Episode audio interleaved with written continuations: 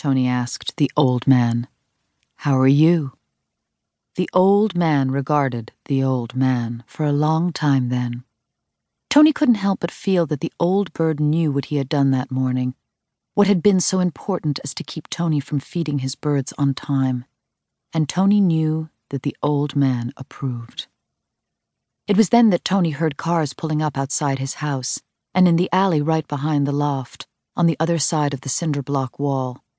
There was the slamming of heavy car doors, and Tony knew that they were police cars. He had been expecting them. Come on, it's lunchtime, let's go, Judy Carrier heard the other associates saying as they grabbed their light coats and bags. It was the first day of real warmth after a long winter, and everybody at the Philadelphia law firm of Rosato and Associates was escaping. Judy remained at her desk, trying to draft an antitrust article. Suddenly, Anne Murphy, who called herself only Murphy, popped her head in Judy's open doorway.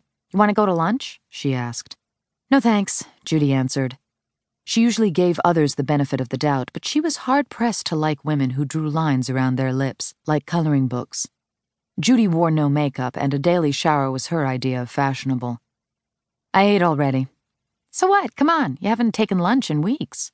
Murphy smiled in a friendly way, though Judy suspected it was the lip liner. It's gorgeous out. Walk around with us. Can't, thanks. Got an article to do on the Simmons case. You can't even take a walk? It's Friday, for God's sake. No time for a walk. I really can't, Judy said, knowing that the walk part was bullshit. Murphy didn't walk. She shopped, and shopping made Judy want to kill. Okay, don't work too hard. Murphy wisely disappeared, and Judy listened to the sound of the office emptying out.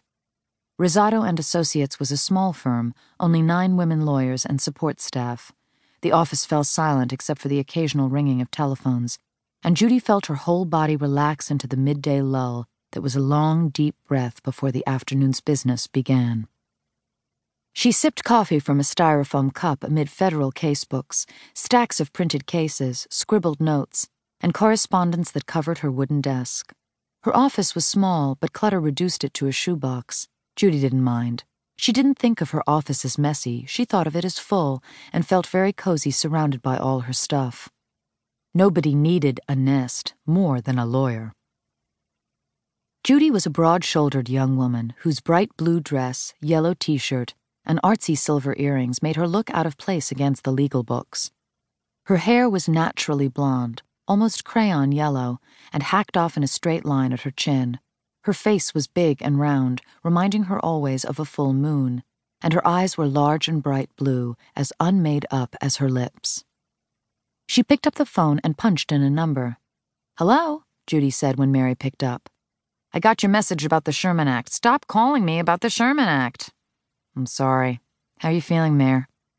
Pretty good for somebody who took two bullets. Judy winced. She had almost lost Mary forever. She didn't want to think about it. You need anything? It's only 15 minutes by cab. Want me to bring you anything? No thanks. You sure? I'm fine, Mary laughed, but it got lost in a surprising burst of background noise, which sounded like men talking loud. Mary had been recuperating at her parents' house in South Philly, and the DiNunzios, whom Judy adored, were an old Italian couple who lived very quietly, at least when Mr. DiNunzio wore his hearing aid. What's that sound over there? Judy asked. Another DiNunzio clam bake? You don't want to know. Yes, I do. It sounded like quite a commotion, with the men now arguing. Judy frowned. Is anything the matter?